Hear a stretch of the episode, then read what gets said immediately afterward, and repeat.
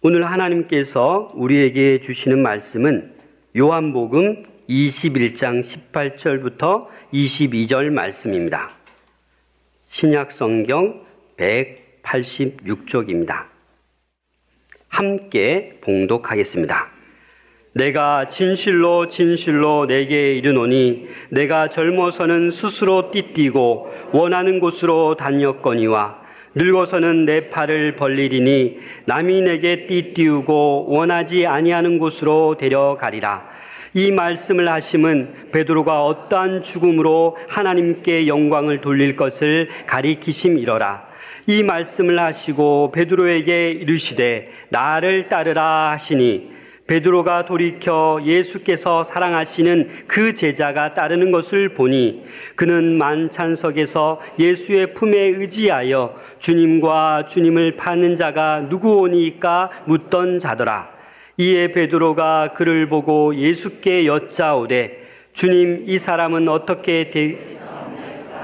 예수께서 이르시되 내가 올 때까지 그를 머물게 하고자 할지라도 내게 무슨 상관이냐 너는 나를 따르라 하시더라. 아멘. 여러분들은 옛날 동화에 나오는 바람과 햇님 이야기를 다들 알고 계실 것입니다. 어느 날 거센 바람과 햇님이 지나가는 나그네를 놓고 누가 그 나그네의 옷을 벗길 수 있는지 누가 더 센지를 내기를 하지 않았습니까? 먼저 바람이 온 힘을 다해서 나그네에게 거센 바람을 불었지요. 하지만 바람이 세면 셀수록 나그네는 옷깃을 붙잡고 온몸으로 외투를 벗기지 않으려고 안간 힘을 쓰게 되었습니다.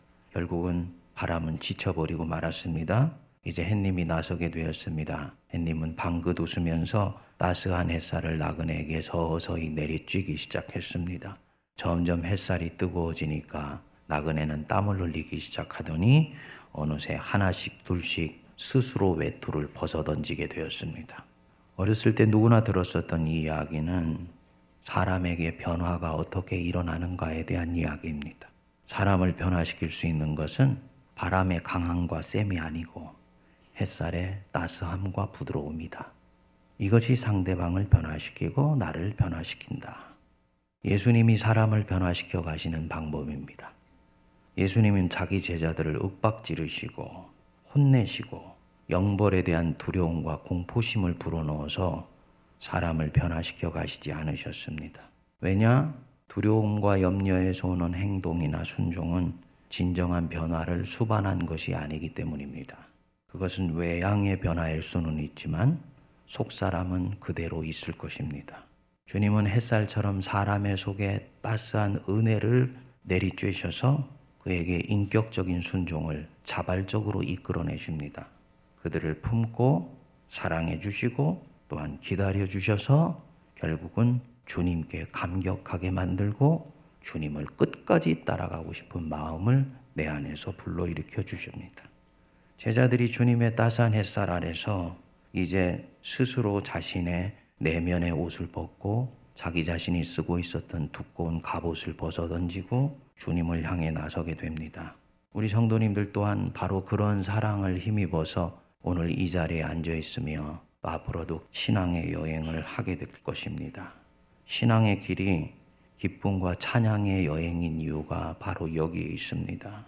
이제 이 참제자로서의 여정이 성숙의 과정을 이루고 마지막으로 그리스도의 장성한 분량이 충만한 데까지 이르는 완숙에 이르기 위해서 우리가 두 가지 정도를 살펴보면서 베드로와 함께하는 말씀 여행을 마무리합니다.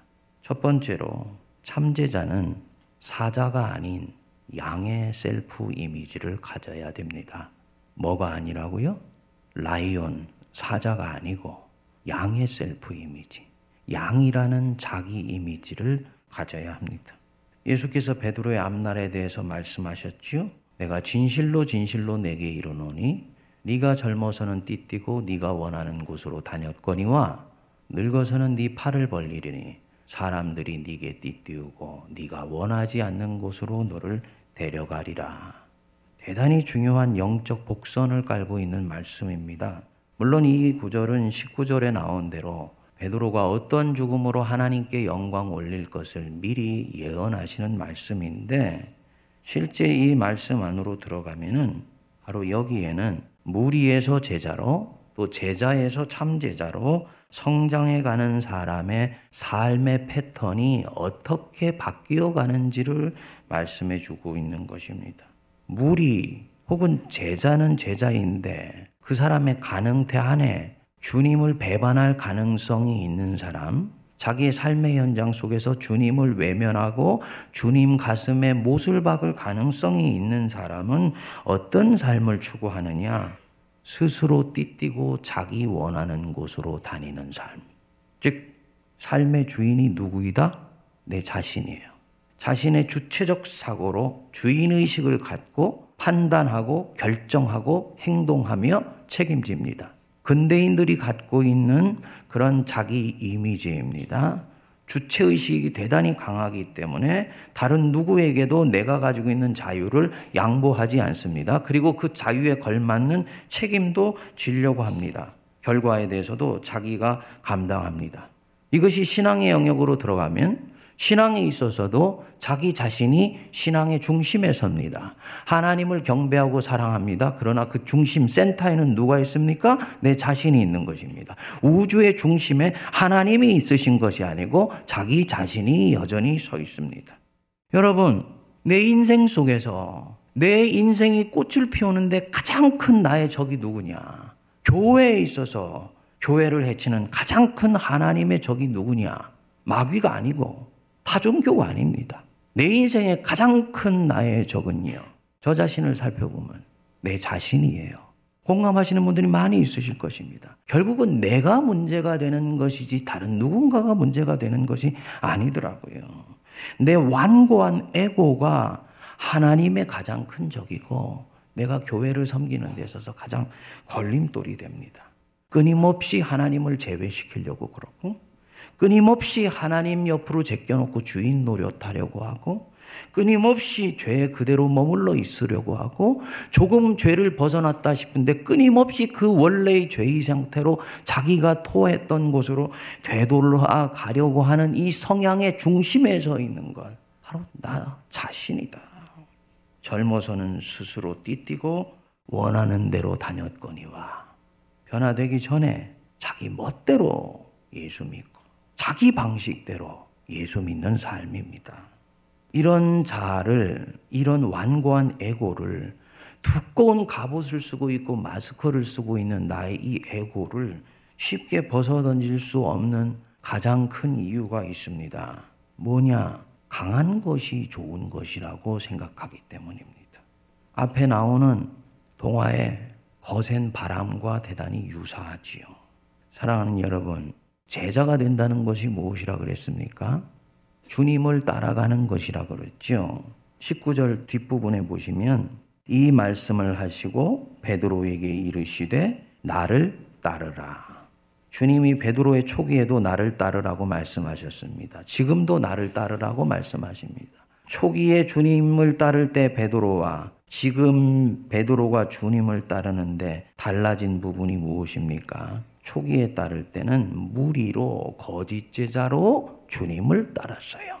그 자기 신앙의 중심에 자기 자신이 서 있었습니다. 근데 지금 베드로가 예수님을 따를 때는 좀 다르게 따릅니다. 무엇으로 따르느냐면요. 양으로 따르는 거예요. 양으로. 셀프의 이미지가 달라져 있습니다. 선한 목자 대신 예수님의 양. 요한복음 10장 4절에 보면 자기 양을 다 내놓은 후에 앞서가면 양들이 그의 음성을 듣는 고로 따라오되 양들이 목자 대신 예수님의 음성을 듣는 고로 따라오되 27절에도 보면 내 양은 내 음성을 들으며 나는 그들을 알며 그들은 나를 따르느니라.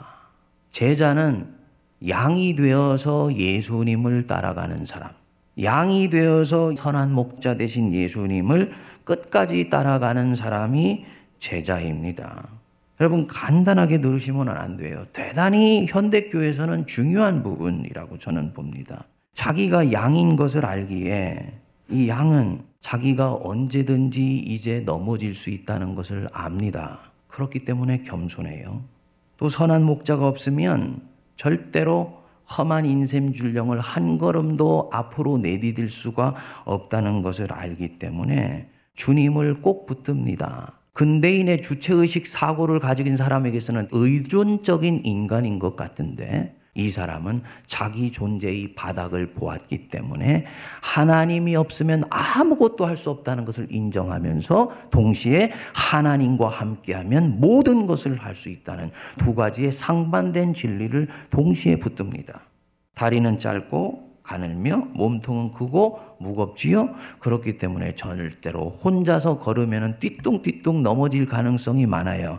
그래서 항상 무리를 지어서 내가 넘어질 때는 옆에 있는 양이 받쳐주면서 나는 길을 바르게 갈 수 있다는 걸 압니다. 그렇기 때문에 나는 너를 필요로 하고 너도 나를 필요로 한다는 것을 이 양은 잘 압니다. 공동체를 사모하고 교회라는 공동체 속에 머무르고 다른 사람들과의 믿음 안에서의 사귐과 교제를 통해서만 자기는 진리의 길을 바르게 걸어갈 수 있다는 것을 인정합니다. 주체의식을 가지고 있는 사고를 가진 근대인과는 전혀 다른 셀프 이미지를 가지고 있어요. 자기 자신의 가장 큰 골칫거리가 누구라고요? 자기 자신이라는 것을 알기 때문에 다른 일을 쉽게 판단하거나 정죄하는 일을 대단히 조심합니다. 이것이 바로 제자의 셀프 이미지입니다. 주님이 있는 곳까지 가겠습니다. 이전에는 그렇게 말을 했는데 이제는 자기 자신에 대해서 그렇게 과신하지 않습니다. 동시에 너는 거꾸로 매달려 죽게 될 것이야 라는 말을 들을지라도 선한 목자 대신 예수님이 나를 거기까지로 이끌게 되면 나는 스스로는 장담할 수 없지만 그렇게 갈 수 있을 것을 믿습니다. 자기를 믿는 것이 아니라 자기가 바라보고 나아가는 예수님을 신뢰하기 때문이에요. 그래서 그를 따라가지요. 이것이 참 제자입니다. 너희가 띠띠우고 원하지 않는 곳으로 데려갈지라도 예수님 사랑하기 때문에 그렇게 해요. 주님을 위해서 이제부터는 이전에 살아보지 않았던 불편하고도 익숙하지 않은 삶의 방식을 기꺼이 선택할 수 있고요. 한 번도 살아보지 않았던 낯선 삶을 선택합니다. 이제는 사람들이 네게 띠띠우고 원치 않는 곳으로 데려가니라. 자기 자신의 주체의식이 사라져 버릴지라도 주님이 주인 되시기 때문에 그런 삶을 기꺼이 선택하며 거기에 내던져져도 감수합니다. 억울한 일을 당해도 사자의 의미를 내가 가지고 있을 때는 내 주체의식이 대단히 강했을 때는 나를 디펜드하고 나를 방어하고 나를 옹호하기 위해서 감당할 수 없는 혈기를 뿜었는데 이제는 그런 일들을 당해도 주님 때문에 받는 것이라면 묵묵히 참고 견딥니다. 당당하고 꿀릴 필요가 세상에서는 없는 사람입니다. 대단히 성공한 사람이에요. 많은 사람들이 자수성가한 훌륭한 사람이라고 이야기를 합니다. 그런데 주님을 위해서는 교회에 왔을 때 너무너무나 아무것도 이룬 것이 없는 사람처럼 그렇게 순해요. 이게 제자입니다. 오늘날 우리 현대교회에서 사람들이 가지고 있는 제자도 제자에 대한 이미지와 성경이 우리에게 제시해 주시는 예수님이 우리에게 요청하시는 제자와는 상당히 이미지가 다릅니다. 우리가 흔히 생각하는 제자는 어떤 사람입니까? 한 손에 성경을 들고 다른 온산에는 칼을 들고 세상을 잡아먹을 듯이 응시하고 있는 불알인 눈을 가진 사람. 그들이 제자예요. 우리 주님이 원하시는 제자는 다른 제자인 것입니다. 양입니다. 여러분들에게 한번 여쭤볼게요. 여러분들은 자신이 양이라고 생각하세요? 혹시 사자나 호랑이 아니신가요? 내가 내 스스로를 양이라 그러면은 다른 사람이 나를 잡아먹을 것 같으니까. 어떤 안티 기독교 매체를 보았더니 교회가 성도를 양이라고 부르는 것은 인간의 존엄성을 훼손하는 짓이라고 그러더라고요. 사람을 동물에 비유하는 것도 그렇거니와 그 동물 중에서도 유약하고 힘이 없고 그리고 지혜가 없는 수동적 동물에 비교를 하느냐는 것입니다. 그렇게 해서 교인들을 교묘하게 교회가 지배하려고 한다고 그러더라고요. 기독교 인간학을 전혀 이해하지 못한 소치이지요. 우리 스스로는 약하지만 우리의 강함은 하나님 안에 있다라는 것을 모르는 소치에서 하는 얘기입니다. 또 성도들 중에서도 자신을 양이라고 생각하기를 대단히 주저하는 분들이 있습니다. 정말 그리스도 안에서 순전한 신앙 고백을 하는 분들은 자기를 양이라고 고백을 합니다. 우리는 다 양 같아서 그릇 행하여 각기 제 길로 갔거늘. 목자 대신 예수님이 없으면 나는 한 발짝도 살아 움직일 수가 없는 사람이라는 것을 진심으로 고백하면 양이라는 고백이 나오는 거지요. 사랑하는 여러분, 참제자는 양입니다. 그리고 양이 되어야 됩니다.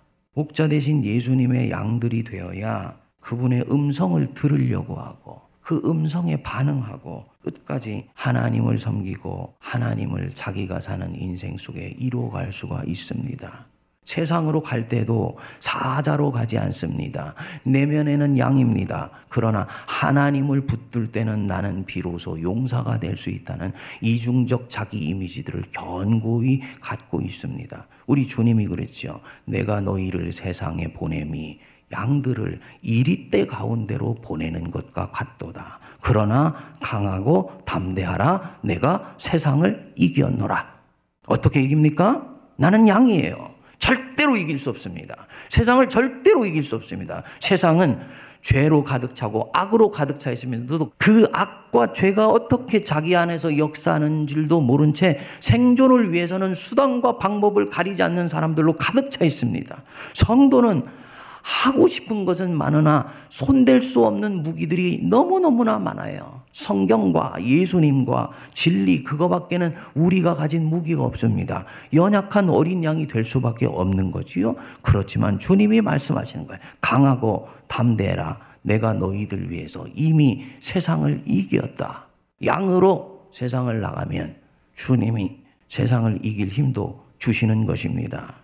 둘째로 참제자는 다른 누구와도 비교하지 않고 자기 자신의 부르심 자체에 충실합니다. 베드로가 이제 주님과 함께 마음을 결정하고 주님 따라서 이제 끝까지 가려고 딱 결심을 했어요.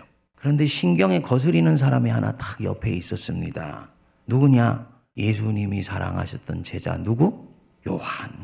그러고 보니까 이 친구는 자기가 가는 곳에는 약방의 감초처럼 항상 따라다니던 친구였어요. 자기가 예수님 따라가는 데는 언제든지 같이 갔습니다. 또 예수님도 자기만 부르시는 것이 아니라 이 요한도 꼭 같이 불러서 같이 가셨습니다. 변화산에 갈 때도 같이 갔어요. 질투가 나고 열등감이 생기는 부분도 이미 요한복음 21장에는 생겼습니다. 자기는 예수님의 마지막을 지키지 못했는데 바로 이 요한은 얘기를 듣자니 주님 못 박히시는 그 자리까지 갔다는 얘기를 들었습니다. 그리고는 주님이 육의 어머니 마리아를 부탁하는 마지막 유언도 누구에게 했다? 요한에게 했다는 얘기 들었겠지요. 예수님이 그랬잖아요. 보라, 네 어머니라. 주님 이 유언을 부탁할 정도로 신뢰받았던 바로 이 요한. 그 요한이 주님을 독차지하고 싶은 베드로 옆에 있었던 것입니다. 당연히 눈에 거슬릴 수 있지요. 그러니까 주님께 물었습니다. 21절 우리 같이 한번 읽어보겠습니다. 시작. 이에 베드로가 그를 보고 예수께 여짜오되 주님 이 사람은 어떻게 되겠사옵나이까? 쉽게 말하면 예수님 얘는 어떻게 죽는데요? 저는 십자가에 매달려 순교를 하는데 예수님 얘는 어떻게 죽게 되겠습니까? 너무 궁금했던 것입니다. 비교하고 경쟁하는 마음이 떨쳐지지 않았던 것입니다. 교회 안에서는 이런 일이 없을 것 같은데 더 많아요.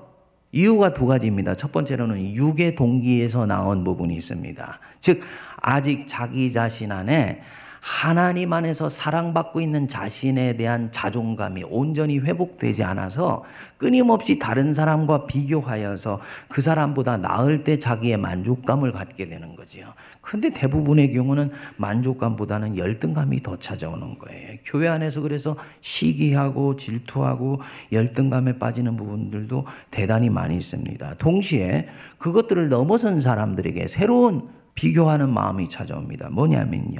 예수님을 독차지하고 싶은 것입니다. 예수님을 이 세상에서 내가 제일 사랑해서 주님을 내가 혼자 갖고 싶은 거예요. 근데 주님이 절대로 나만 사랑하시는 것 아니거든요. 근데 근데 가만히 보니까 저 친구가 나보다 더 예수님 사랑하고 있을지도 모른다는 마음이 들죠. 그러면 여기서 신앙에서 나온 비교하고 경쟁하는 마음이 찾아오게 됩니다. 이것은요, 참제자로 자라가는 데 있어서 마지막으로 넘어가야 되는 부분입니다. 주님이 이뻐하세요. 야, 네가 거기까지 왔구나.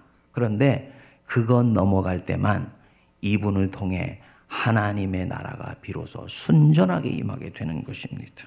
베드로가 바로 이 단계에 있었던 것입니다. 그 예수님이 이 베드로의 말을 듣고는 뭐라고 말씀하십니까? 22절 보시면 예수께서 이르시되 내가 올 때까지 그를 머물게 하고자 할지라도 네게 무슨 상관이냐? 너는 나를 따르라 하시니라.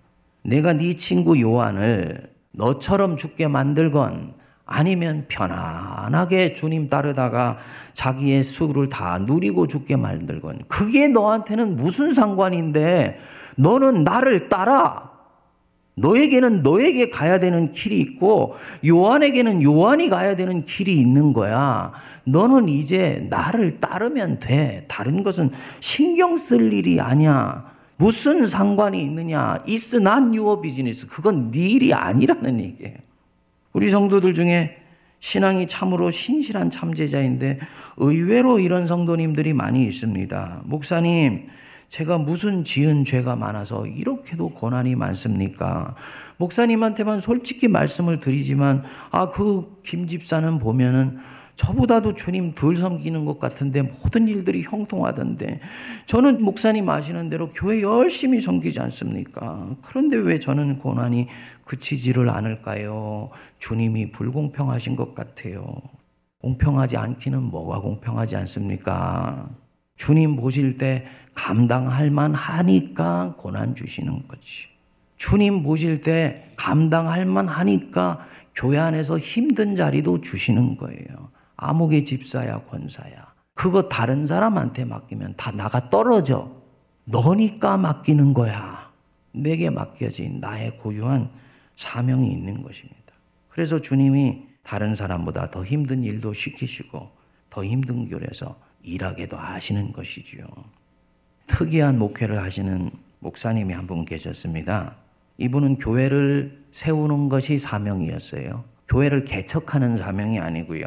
교회가 한 20년, 30년 된 교회인데 시험에 빠져서 힘들고 거친 성도들, 즉 양들이 아니고 이리때 같은 그런 성도들이 많아서 도대체 교회 안에 당회나 목회 리더십이 서지 않는 교회를 목회를 하셔서 한 5년 정도를 최선을 다해 교회를 섬기고 교회를 새롭게 뿌리를 내리게 만드는 그런 분이었습니다. 그렇게 교회 기반을 닦고 나면 주님이 이제 좀 목회 좀 할 만하다 하면은 또 다른 곳으로 옮겨가게 하시는 것입니다. 그래서 20년 동안에 다섯 개의 교회를 그렇게 섬겼습니다. 그럼 이분은 다른 소리 하지 않고 명령을 따라 또 나서지요. 그리고는 또 힘든 교회를 맡기신대. 그 자기가 목회했던 교회는 이제는 터가 잘 바뀌어서 후임으로 오신 목사님이 아주 행복하게 목회를 하시는 것입니다. 하루는 본인이 그런 자기 자신을 생각하면서 속이 상해가지고 주님께 물었답니다. 주님, 왜 저는 평생 이렇게 고생만 시키십니까? 아, 누구는 맨날 자갈밭만 갈아엎고 씨만 뿌리고, 누구는 제가 뿌린 터 위에서 편안하게 목회하고, 주님 너무 불공평합니다. 주님한테 그렇게 푸념을 했답니다. 성령님이 그러시더래요. 너는 편한 곳에 가면 목회를 못해. 그것이 네 은사고 네 사명이다. 이런 일을 다른 누구에게 맡기겠느냐? 하늘에 가면 네 상이 크다. 그렇게 말씀하시는 거죠. 아, 주님이 자기를 신뢰하셔서 이 일을 맡기신 것을 알게 된 것입니다. 여러분, 내 신앙길 다른 누군가와 절대로 비교하지 마십시오. 내 속에 있는 가장 큰 적인 나의 에고만 넘어갈 수 있으면 내 신앙길은 하나님 안에서 하나님과 함께 걸어가는 아름다운 인생길이에요. 절대로 내 신앙의 걸음을 다른 사람과 비교해서 마음의 감옥 속에 자기를 집어넣지 마십시오. 우리 각자에게는 내 자신에게 고유하게 할당된 독특하고 고유한 사명의 길이 있습니다. 베드로에게는 베드로의 길이 있고 사도 요한에게는 사도 요한의 길이 있으며 사도 바울에게는 사도 바울에게 할당된 믿음의 길이 있고 신앙의 길이 있는 거예요. 우리는 주님만 바라보고 그것이 네게 무슨 상관이냐? 너는 나를 따르라 하는 주님의 명령에 이제 주님 사랑하는 마음으로 겸손히 순종하면 그것으로 충분한 것입니다. 이것이 성숙된 제자도예요. 절대로 자기 인생을 다른 사람의 인생과 비교하지 마십시오. 그리고 꼭 기억하십시오. 하나님의 용병술은 절대로 실수가 없으십니다. 그것이 큰 파이건 작은 파이건 주님이 내게 맡기신 것에 최선을 다하면 그것으로 내 인생은 한 판의 인생이며 하나님께서는 영광을 받을 것이며 그 사람은 천국에 갔을 때 주님께 상 받습니다. 큰 일 한 사람과 작은 일 한 사람에게 주시는 주님의 상은 똑같이 작은 일에 충성한 거예요. 사랑하는 내 종아, 네가 작은 일에 충성하였으니 하나님 나라의 뭐에 큰 잔치에 참여하는 것입니다. 주님 보실 때는 작지만 우리가 볼 때는 어마어마하게 큰 상이 기다리고 있습니다. 작은 것 받았다고 푸념하지 말고 큰 것 받았다고 교만하지 아니할 것이며 하나님 앞에서 있는 자기의 인생길에 최선을 다하면 그것 통해서 하나님의 일이 이루어지게 됩니다.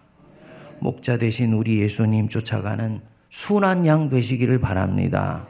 2019년에 우리 세문안 교회 하나님 어린 양 대신 우리 주 예수 그리스도의 영이 성도들 심령 심령 속에 들어오셔서 내 자신 속에 세상에서 살아남기 위해서 이 정글 같은 세상에서 내가 생존하기 위해서 스스로를 사자로 맹수로 늑대로 이리로 혹은 지혜 있는 사람으로 살아야 된다 생각하면서 뱀 같은 지혜를 활용해서 살아가려 했던 이미지를 다 버리고 주님, 주님이 없는 저는 아무것도 아닙니다. 저는 어린 양과 같이 미련하고 아둔합니다. 그러나 목자 대신 우리 예수님 끝까지 쫓아가는 그분의 음성 듣는 양이 되게 하여 주셔서 주님이 가시는 그 마지막 걸음까지 주님과 함께 갈 수 있는 순한 양 되게 해 주십시오. 그래서 비둘기처럼 순결하며 뱀처럼 지혜롭게 하나님께 영광 돌리게 해 주십시오. 기도할 수 있게 되기를 바랍니다. 여러분, 우리 주님 죄와 죽음과 원수의 권세를 뚫고 부활하신 건 믿으시지요? 강하고 담대해라. 내가 세상을 이겼노라. 부활의 능력 우리에게 주시는 예수님 손 붙들고 자기 자신에게 주어진 삶 다른 누구와도 비교하지 아니하고 하나님 안에서 멋지게 한 판의 인생 살아가시는 저와 여러분 되시기를 주의 이름으로 축복드립니다. 그래서 2019년에는 우리 세문안교에 있는 모든 성도들이 전부가 무리에서 제자로 바뀌고 제자로 살아가던 성도님들 속에서도 내면의 깊은 영적인 회개와 정화가 일어나게 해주셔서 이제는 세상 한복판에서도 주님을 때때로 지워버리고 때때로는 주님을 서랍에 밀쳐버렸던 거짓 제자가 되지 아니하고 주님의 순결한 양이 되어서 주님 끝까지 따라가는 참제자로 차고 넘치는 은혜가 임하게 되기를 주의 이름으로 축복드립니다.